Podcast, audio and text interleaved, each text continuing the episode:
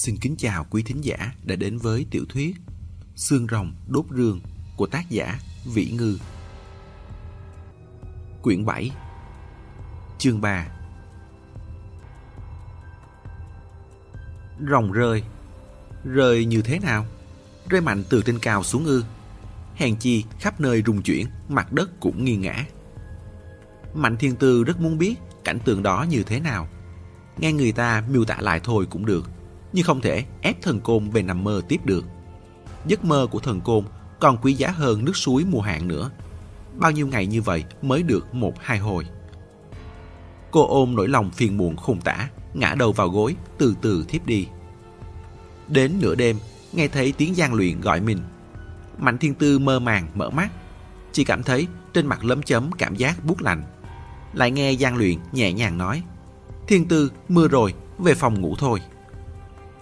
Cô ngây ngô ừ một tiếng, dùng chân quờ quạng tim dày, mê man về phòng. Vừa tới giường đã nằm vật xuống. Sáng sớm hôm sau, bị tiếng mưa rơi dày đặc đánh thức. Xuyên qua khung cửa sổ, dán giấy hoa họa tiết, có thể trông thấy từng tia, từng tia mưa lao xuống. Mưa đã lớn hơn từ đêm qua. Mạnh Thiên Tư nằm một lúc mới nhận ra âm thanh không đúng. Trong tiếng mưa còn lẫn tiếng điện thoại đổ chuông. Cô vươn tay quờ quàng bốn phía, lấy tới trước mặt, vừa nhìn đã ngồi bật dậy, hết sạch buồn ngủ. Người gọi video tới là Cao Kinh Hồng. Mạnh Thiên Tư vội vàng vuốt tóc rồi ấn nhận cuộc gọi. Trên màn hình hiện lên khuôn mặt Cao Kinh Hồng. Hai mắt sưng vù, tóc tai cũng có phần mất trật tự. Xem cảnh nền, bà đang dựa người trên giường. Thì ra mẹ lớn cũng có lúc không chú ý tới dáng vẻ. Mạnh Thiên Tư thầm oán trách U năm trước. Cảm thấy là do Thù Bích Ảnh chuyển lời không đủ uyển chuyển. Nhưng nghĩ lại, mẹ lớn và cụ đoàn tình như mẹ con. Có chuyện lời uyển chuyển hơn nữa, cũng khó tránh khỏi đau lòng một trận mãnh liệt. Cao Kinh Hồng lúc này không giống một bậc trưởng lão xử sự thỏa đáng, mà ngược lại giống một đứa trẻ không biết phải làm sao. Vừa mở miệng đã hỏi cô, Bé Tư, mẹ đoàn có khi nào đã phơi thây nơi đất hoang không? Mạnh Thiên Tư không đáp. Có thể lắm, cô cảm thấy là vậy. Người như Diêm La giết người rồi còn có thể hảo tâm giúp đỡ chôn cất tử tế cho sao. Chỉ là không thể nói thẳng như vậy được. Hốc mắt Cao Kinh Hồng đỏ hoe. Đêm qua, mẹ mơ thấy mẹ đoàn. Bà nói bà chết không được yên ổn. Trên không chạm trời, dưới không chạm đất. Mỗi ngày đều rất mệt mỏi, rất khổ cực.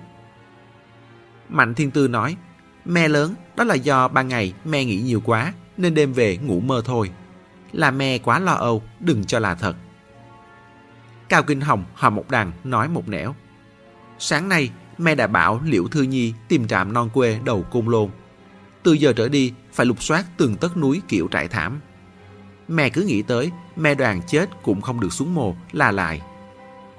Còn chưa dứt lời, chợt khóc nức lên.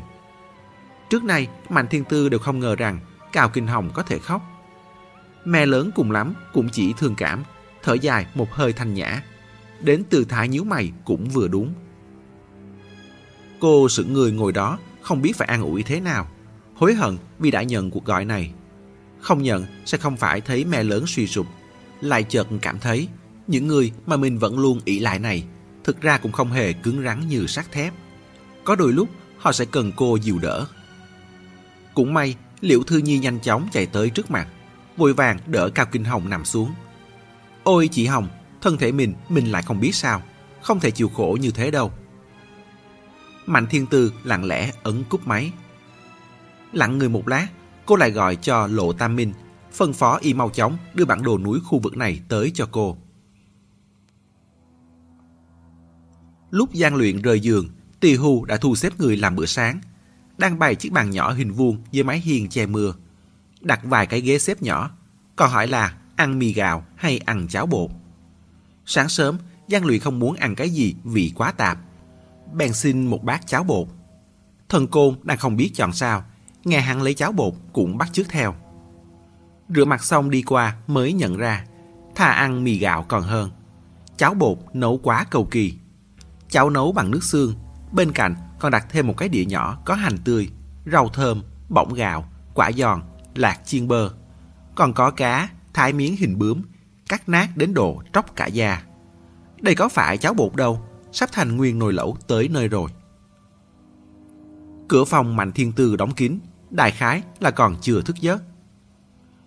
Mưa trên mái hiên nhỏ giọt xuống, trên bàn ăn đậm đà hương sắc.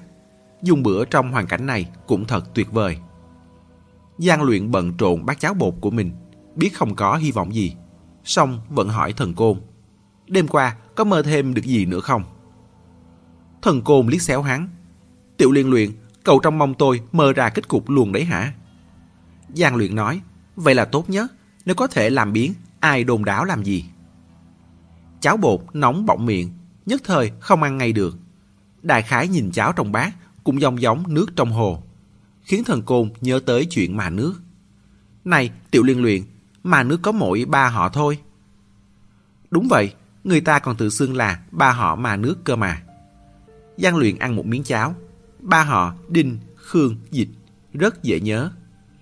Vậy cậu có cảm thấy ba cái họ này rất đáng nghiền ngẫm không? Nghiền ngẫm á? Giang luyện múc một thìa bỏng gạo bỏ vào miệng. Bỏng gạo ở đây thực ra không phải là bỏng mà là gạo nếp chưng chín, phơi khô rồi chiên dầu. Giòn rụm, thơm ngon, nhai rất sướng răng. Không phải đều có trong bách gia tính à. Thần côn khinh thường hắn. Khắp thiên hạ thiếu gì người họ đinh, khương, dịch. Thông thường có rất nhiều nguồn gốc. Tối qua tôi tra kỹ càng nguồn gốc của ba họ này, phát hiện ra trong đó có ngụ ý. Giang luyện rút khăn giấy trên bàn ra lau miệng, tạm dừng ăn. Chú nói đi.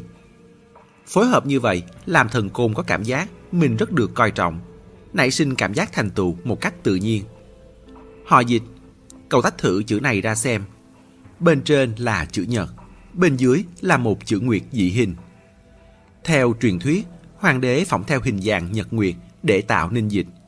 Họ này là hậu duệ của hoàng đế. Còn họ Khương vốn xuất thân từ thần nông thị. Vì viêm đế sống bên sông Khương nên lấy tên sông làm họ. Nguồn gốc có vẻ không nhỏ. gian luyện trầm ngâm. Vậy họ Đinh thì sao? Họ Đinh thì không trực tiếp như vậy. Nhưng có một hệ họ Đinh bắt nguồn từ họ Khương. Trong sách tính thị viết là hệ thừa Khương. Nói cách khác là họ Khương tách ra một chi. Từ đó về sau mang họ Đinh. Nếu họ Đinh của ba họ mà nước bây giờ là tách từ họ Khương ra, thì ba họ mà nước đều hoàn toàn có nguồn gốc từ viêm hoàng. Hơn nữa, nói tới đây, lão hạ giọng, cậu có nhận ra là ba họ này rất khép kín, không thông gia với họ khác không? Giang luyện ngạc nhiên, đâu có, cô gái tên dịch táp trong video kia có bạn trai mà, không phải là họ Tông mà, tên là Tông Hàng. Thần cung cáo, ý tôi là trước kia, trước kia. Trước kia à? Vậy thì đúng, Giang luyện gật đầu ba họ kết thông gia với nhau, bởi vậy nên đời sau đều không thoát khỏi ba họ này. Càng khiến người ta trố mắt hơn là ba họ có thể kết nạp người ngoài, nhưng có hai điều kiện. Một là người đó phải đổi họ. Điều này chẳng hề gì, đổi cái họ thôi mà, cũng không cần thiết phải so đo, chỉ là chuyện vô thưởng vô phạt. Hai là người đó phải tuyệt hậu. Nói cách khác, một khi anh vào ba họ thì cả đời đừng mong lấy vợ sinh con, không được có đời sau. Điều này rất tệ. Phải biết rằng quan niệm truyền thống của người Trung Quốc là tôi bất hiếu có ba cái, không có đời sau là lớn nhất. Bởi vậy nên hai điều kiện này kết hợp với nhau rồi, hàm ý ra sao không cần nói cũng biết.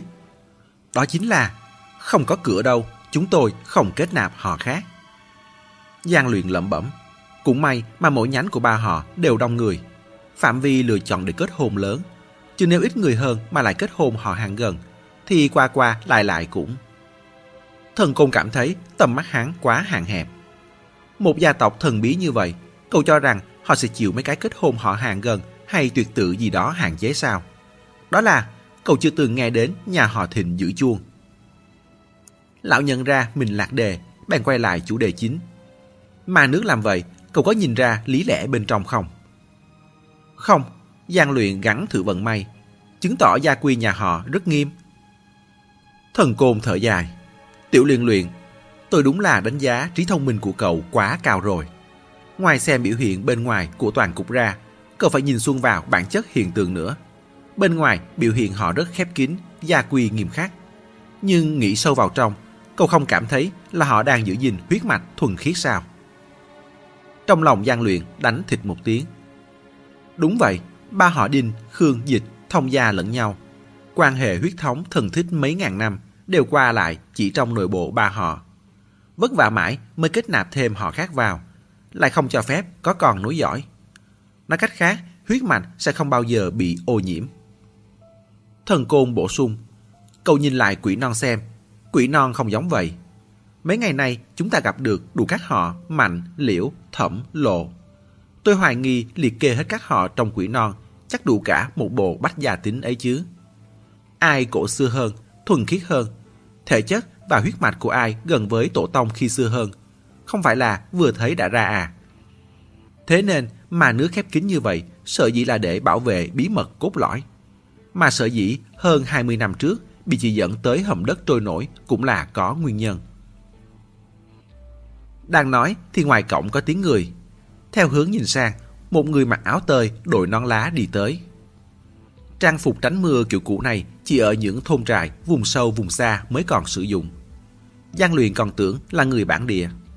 Mãi đến khi người nọ đứng dưới mái hiên che mưa, cởi nón lá xuống, để lộ ra mái tóc dài mềm mượt, Giang Luyện mới nhận ra đó là Mạnh Thiên Tư. Cô dừng cái nón vào chân tường rồi cởi áo tơi. Dụ nước xong, treo lên mặt tường. Lúc xoay nghiêng người, Giang Luyện trông thấy cô đeo trên lưng một cái ống đựng tranh đang bằng mây. Hắn cười chào cô. Tôi tưởng cô còn đang ngủ chứ, hóa ra dậy sớm vậy. Lại chỉ lên bàn, ăn chút không, đều là vừa mới dọn xong, rất tươi, cũng còn nóng. Mạnh Thiên Tư lắc đầu.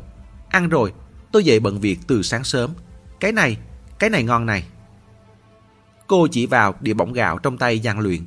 Không nhìn được, thò tay nhón một nhúm bỏ vào miệng. Bỏng gạo là đồ chiên nên tay cô dính dầu theo. Cô chẳng buồn quan tâm. Đang lơ đảng thì Giang Luyện đưa khăn giấy cho cô. Lại đẩy bàn kéo ghế qua. Ngồi xuống ăn.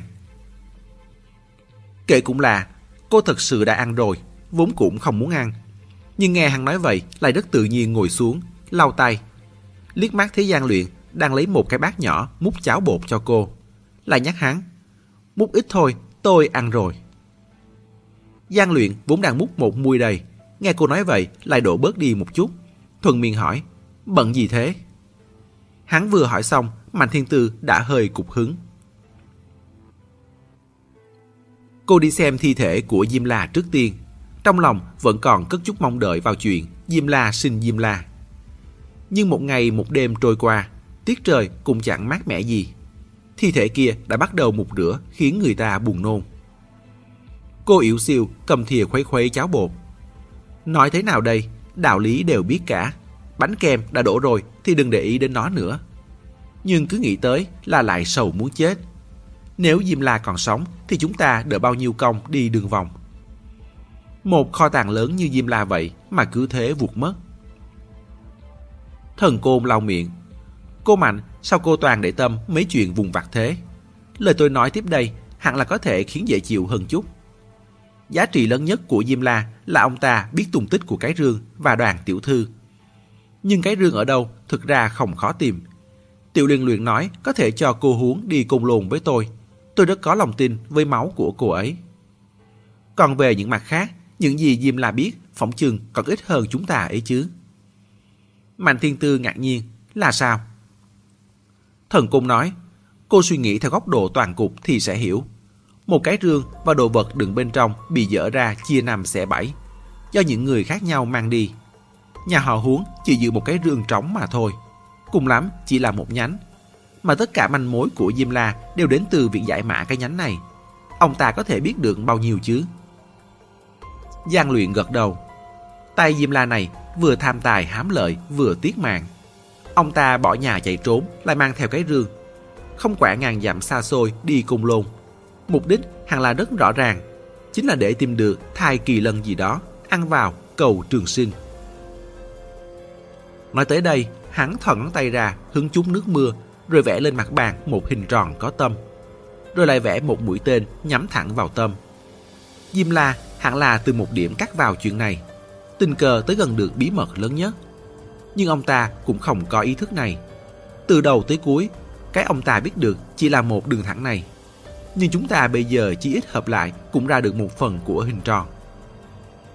Thế nên có sầu trời sầu đất cũng vô dụng, còn chẳng bằng ăn cho thỏa thích một bữa đi. Mạnh Thiên Tư cười rộ. Nếu Diêm La không biết nhiều đến thế thì tôi thoải mái rồi. Giang luyện chỉ chỉ ống tranh trên lưng cô. Đây là cái gì? Lúc này Mạnh Thiên Tư mới nhớ ra trên lưng mình đang đeo đồ. Cô cởi dây đeo xuống. Định điều bản đồ núi tới xem. Nhưng nơi giữ bản đồ núi hơi xa, nhất thời không thể chuyển tới được. Tôi bèn bảo người ta gửi bản điện tử tới. Đồng thời bảo họ treo bản đồ lên đầu đấy, châm mắt lửa nhận hình, đọc bản đồ livestream cho tôi xem. Cô mở nắp ống tranh, rút tờ giấy bên trong ra. Đây là in ra. Bản đồ núi của chúng tôi có sổ ghi, tức là giống như sổ ghi đăng ký mượn sách ở thư viện ấy. Ai điều bản đồ núi khi nào đều có ghi chép lại. Mấy năm trước là viết tay, hiện giờ cũng có thể tra trên bản điện tử.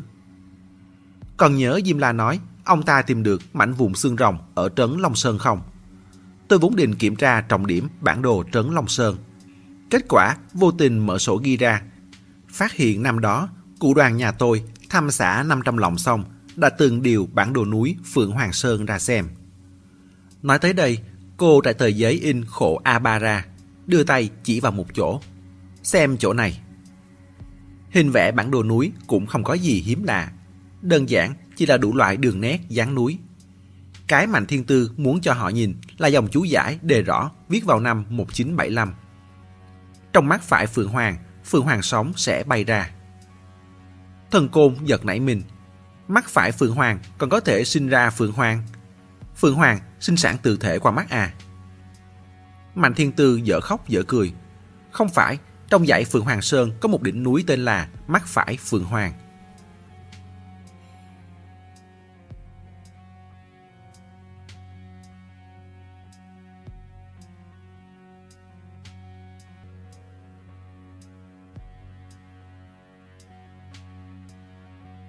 Chương 4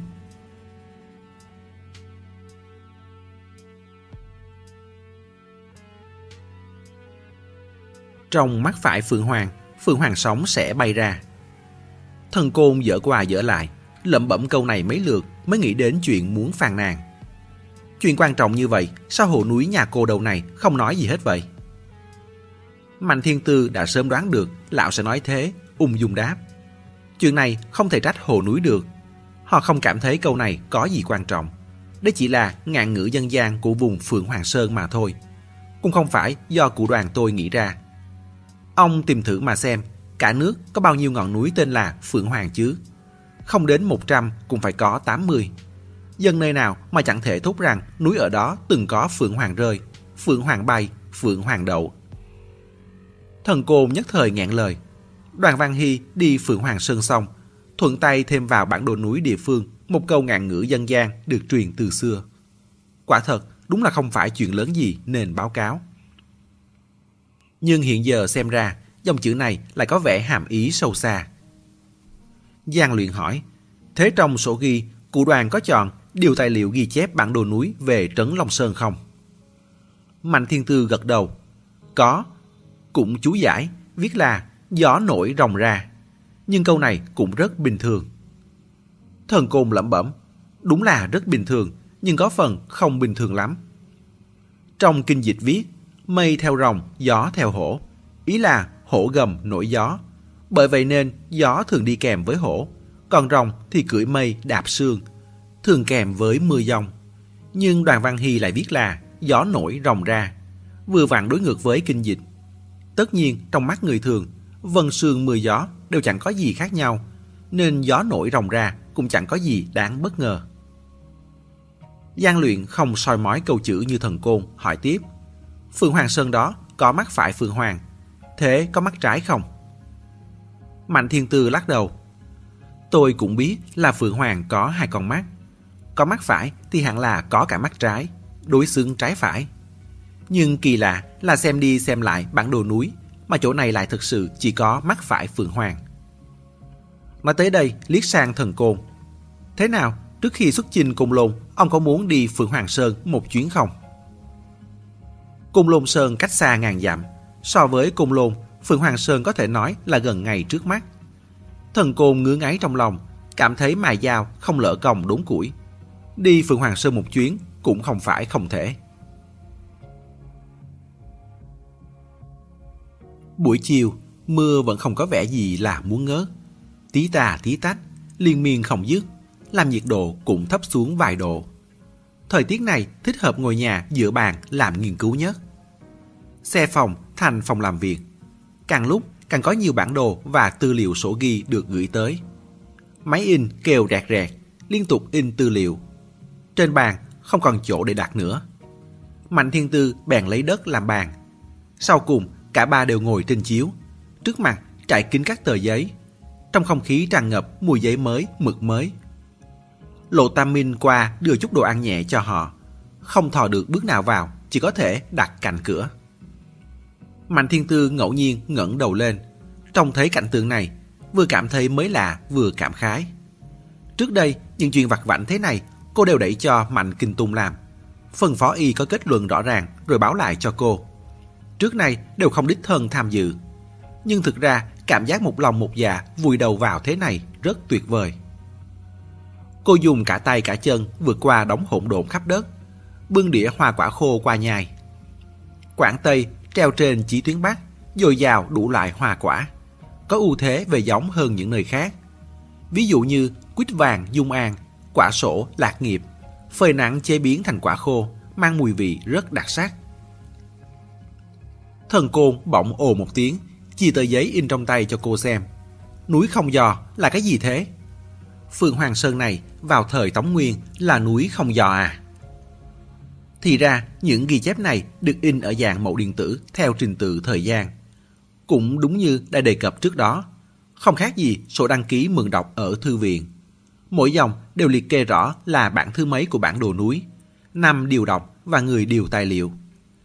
Nhưng trên tờ thần côn cầm thì trong vòng hai ba trăm năm thời Tống Nguyên, toàn bộ bản biểu đều đánh dấu đỏ, chỉ ghi chú đơn giản vài chữ, núi không giò, nhà họ thịnh.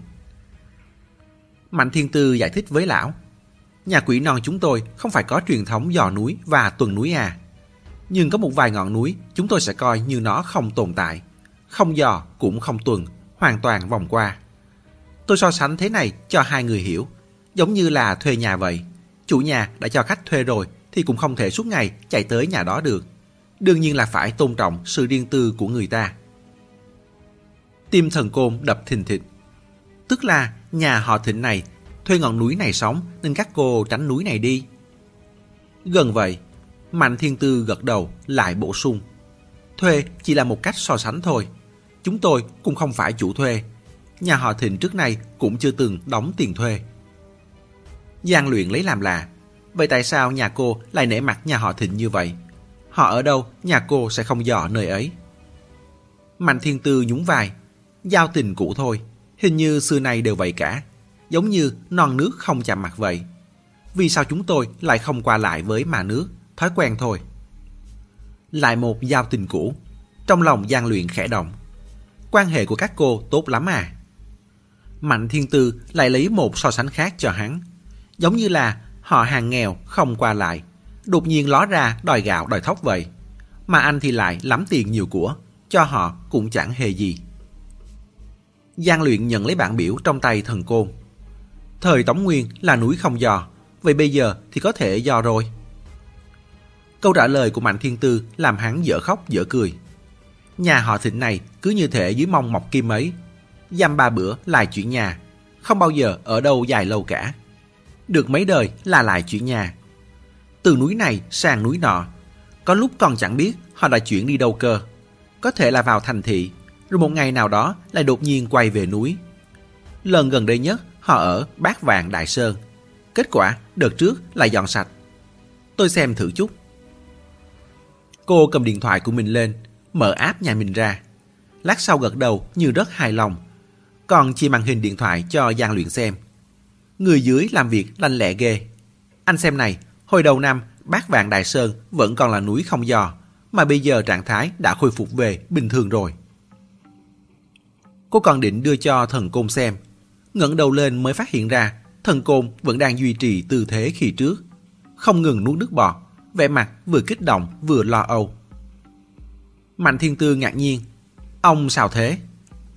Thần Cung hỏi, nhà họ thịnh này có phải nhà họ thịnh giữ chuông không? Mạnh Thiên Tư ừ một tiếng. Ông cũng biết họ. Đâu chỉ biết, tim thần côn đập như trống dồn. Giang luyện cảm thấy cái tên này rất quen tai. Mấy giây sau mới nhớ ra, lúc ăn cháo bột sớm nay, thần côn có nhắc đến. Hình như cũng là một gia tộc thần bí.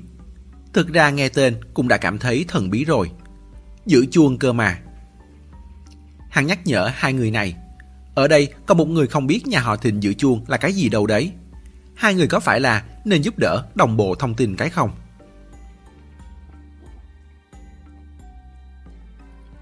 Số lượng thông tin đồng bộ này có hơi lớn, ngàn mối vàng chữ. Nhất thời, Mạnh Thiên Tư cũng không biết nên bắt đầu từ đâu.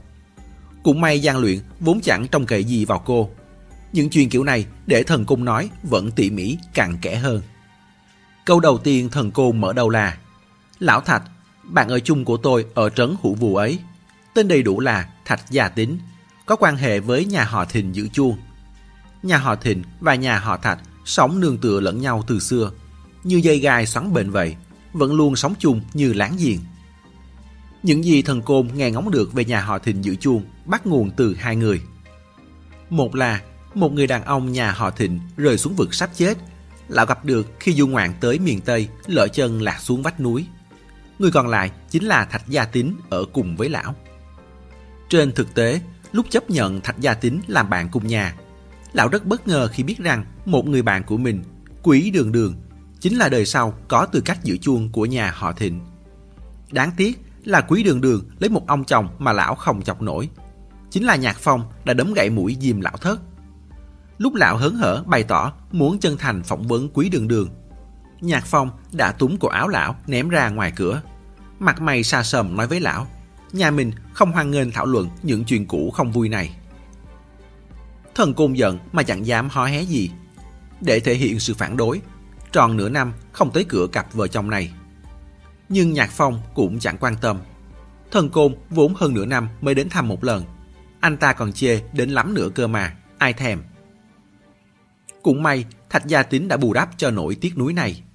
Mẹ của Quý Đường Đường thích người ngoài, bỏ nhà trốn đi.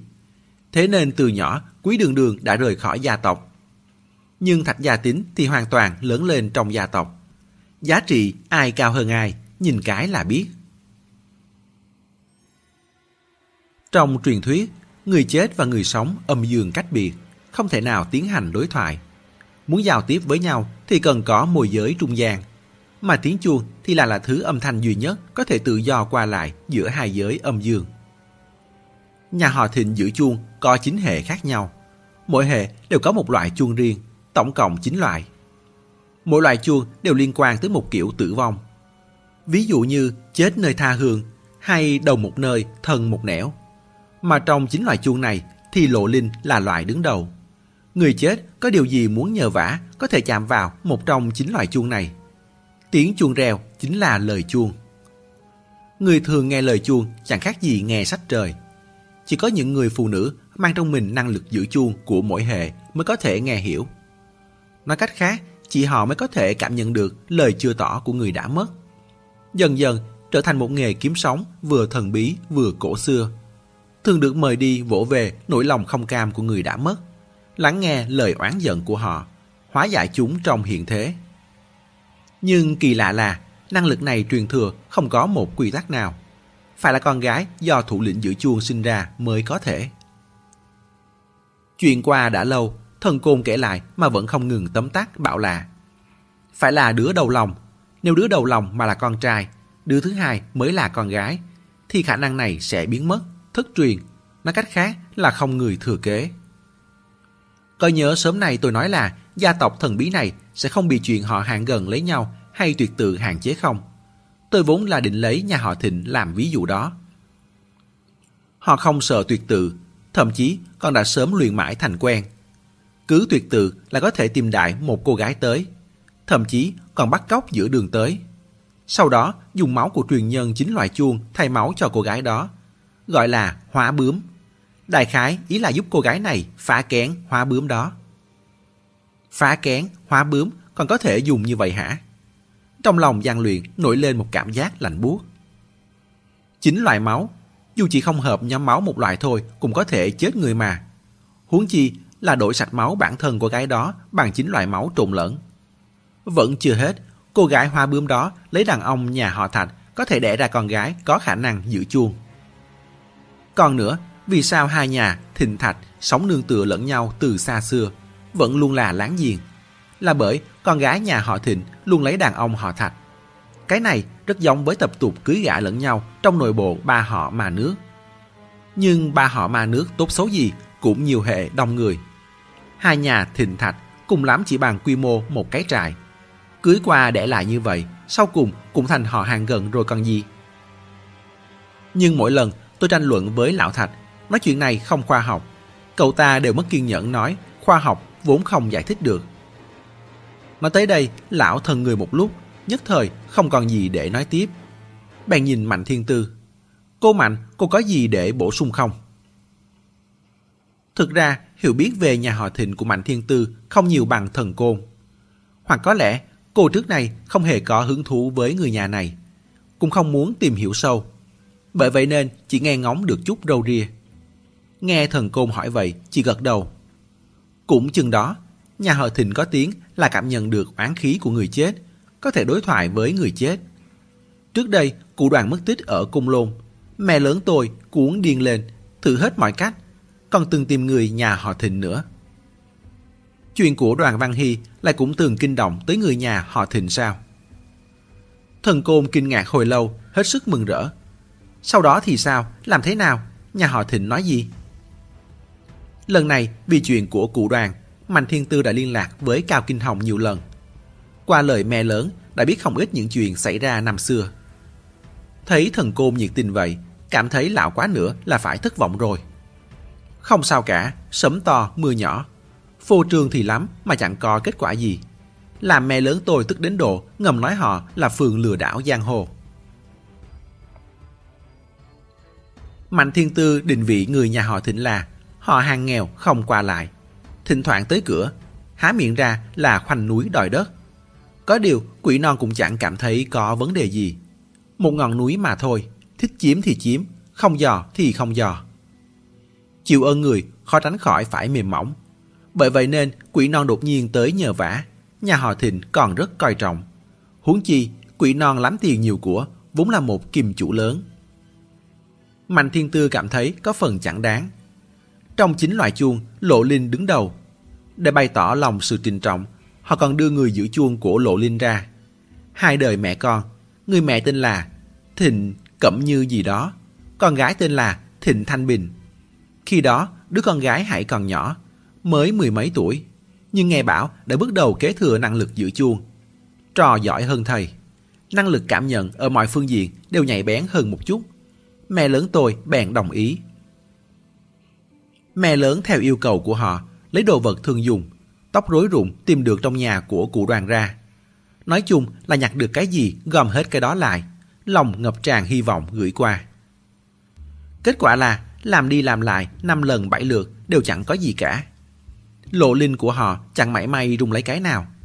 Hai mẹ con còn nói chắc như đinh đóng cột rằng có hai khả năng. Một là còn sống, chỉ là tìm không ra.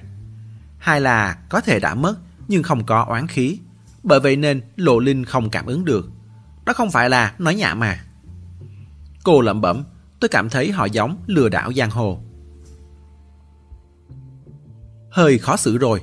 Thần Côn cảm thấy mình cần phải nói hộ người nhà Thịnh mấy câu. Dù sao là cũng có mấy người bạn có quan hệ với nhà họ Thịnh. Cô Mạnh, cô không thể quơ đũa cả nắm thế được. Nhà họ Thịnh gọi chuông rung là oán khí chạm chuông. Oán khí Lời chưa tỏ, sau khi chạm chuông sẽ vang lên lời chuông. Đó là lời mách nhờ phần uất của người chết. Âm thanh không cam. Đoàn tiểu thư không oán khí chạm chuông, chứng tỏ ra đi hãy còn rất bình thản, không phải sao? Lão cảm thấy không chu toàn nổi nữa. Chết bởi tay Diêm La mà còn có thể coi là ra đi rất bình thản sao? Đúng lúc đó, Giang Luyện nãy giờ vẫn im lặng chợt lên tiếng. Lời chuông là lời mách nhờ của người chết. Thần Côn thuận miệng đáp, phải. Mắt nhờ không cam. Tất nhiên rồi, thần côn cảm thấy gian luyện có phần kỳ lạ. Đã giải thích rõ ràng như vậy rồi mà vẫn hỏi đi hỏi lại. Nhà họ Thịnh gọi đó là oán khí chạm chuông. Cậu nghĩ mà xem, oán khí, oán khí. Nếu không có gì không cam lòng thì lấy đâu ra oán khí. Giang luyện biết thần côn còn chưa nghĩ ra. Không chỉ thần côn mà Mạnh Thiên Tư cũng chưa nghĩ tới. Hai người thân ở trong núi chẳng nhìn rõ dáng núi, đều đã quá quen thuộc với nhà họ Thịnh nên không tỏ tường được bằng người ngoài như hắn. Bèn nói rõ hơn. Hai người còn nhớ mấy câu thầy Mo Ba Mai đọc được từ bản thắc thường ghi nhớ không? Trong đó có một câu là có thể giúp người nghe được tiếng không cam của người chần chừ trước cửa vào. Thần cô bị bất ngờ. Hả? Lão hơi hả hốc, lát sau mới lắp bắp. Sao? Sao có thể giống nhau chứ? Không giống ư? Giang luyện cảm thấy càng nghĩ càng thấy giống. Chần chừ trước cửa vào. Cửa vào gì? Dương Giang tới cõi âm cũng có cửa vào chứ. Bởi không cam lòng, tâm nguyện chưa toại nên mới chần chừ trước cửa vào. Hy vọng oan khuất hoặc nhờ vả của mình có thể được người khác nghe thấy, hóa giải. Còn nữa, cụ đoàn đi tìm xương rồng, nói là đốt xương rồng có thể chiếu rọi kiếp sau. Lúc chúng ta hỏi Diêm La, ông ta lại nói là ông ta cũng không rõ, chỉ biết là một cửa vào. Kết hợp hai câu trả lời này vào, đốt xương rồng sẽ chiếu rọi cửa vào kiếp sau. Có thể là kiếp sau nào đây? Nếu thực sự có kiếp sau, thì trạng thái sau khi chết của người không phải là đoạn mở đầu cho kiếp sau sao? Tâm không vướng bận, đi vào kiếp sau. Lòng còn không cam, chần chừ ở cửa vào.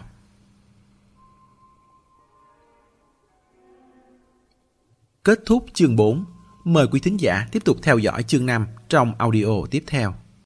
Để ủng hộ kênh, quý vị có thể để lại bình luận cũng như chia sẻ hoặc có thể ủng hộ tài chính trực tiếp về các địa chỉ đã được ghi ở phần mô tả.